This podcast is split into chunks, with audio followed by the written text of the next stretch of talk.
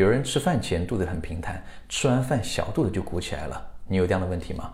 这种情况主要有三种原因：一是你的身材处于胖瘦的临界点，所以食物一进去，肚子就鼓起来了。如果你再瘦一点，吃了也不会有变化；而再胖一点呢，不吃就已经是鼓的了。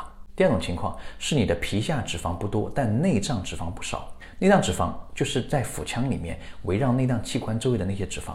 对于只是皮下脂肪多而内脏脂肪少的人，如果吃东西前肚子是平的，那吃完饭后胃变大了，向四周展开了。而由于腹部的皮下脂肪分布比较均匀，所以向前突出的那部分会被皮下脂肪分摊开，肚子的形态就不会有明显的变化。而内脏脂肪多的人，腹腔内满满堆的都是脂肪，一旦吃饱了，胃胀大了，腹腔内已经没有空间给它伸展了，就只能往前挤出去。这时小肚子甚至大肚子不就出来了吗？还有一种情况啊，就是身材比较小的人，腰比较短、比较细，腹腔内的空间自然就少了。如果与身材高、腰段长的人吃同样多的食物，肚子的变化当然就更明显了。那这种饭前瘦、饭后胖的情况该怎么办呢？是吸的能解决的吗？当然不是，也当然不用。